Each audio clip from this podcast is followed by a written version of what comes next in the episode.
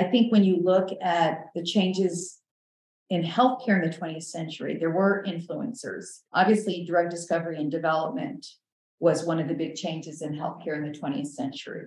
With prevention of infectious diseases, if you think about vaccine development and also chemotherapy. So you've got the pharmacologic changes, but then you also have changes in complementary and alternative therapies. So now thinking more broadly across health professions and health disciplines. So that really shaped the vision. I think this diversification of the health professions, you know, going beyond pharmacy, what are some of the other health professions? Nursing, building out a school of medical imaging and therapeutics, dental hygiene, optometry, and physician assistant studies. That started in Manchester and then expanded to Worcester. So you could see where within healthcare, there started to be more focus on team based care, collaboration, the need to have mid level providers. So I think that that was an influence. And then the, the last one I will mention is the area of public health.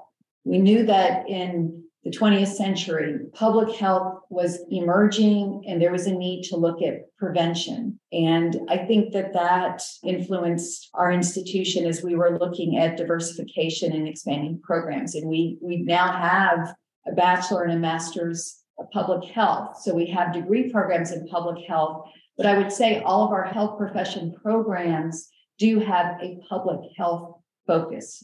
And also linked to that is community based focus of prevention and really helping underserved populations.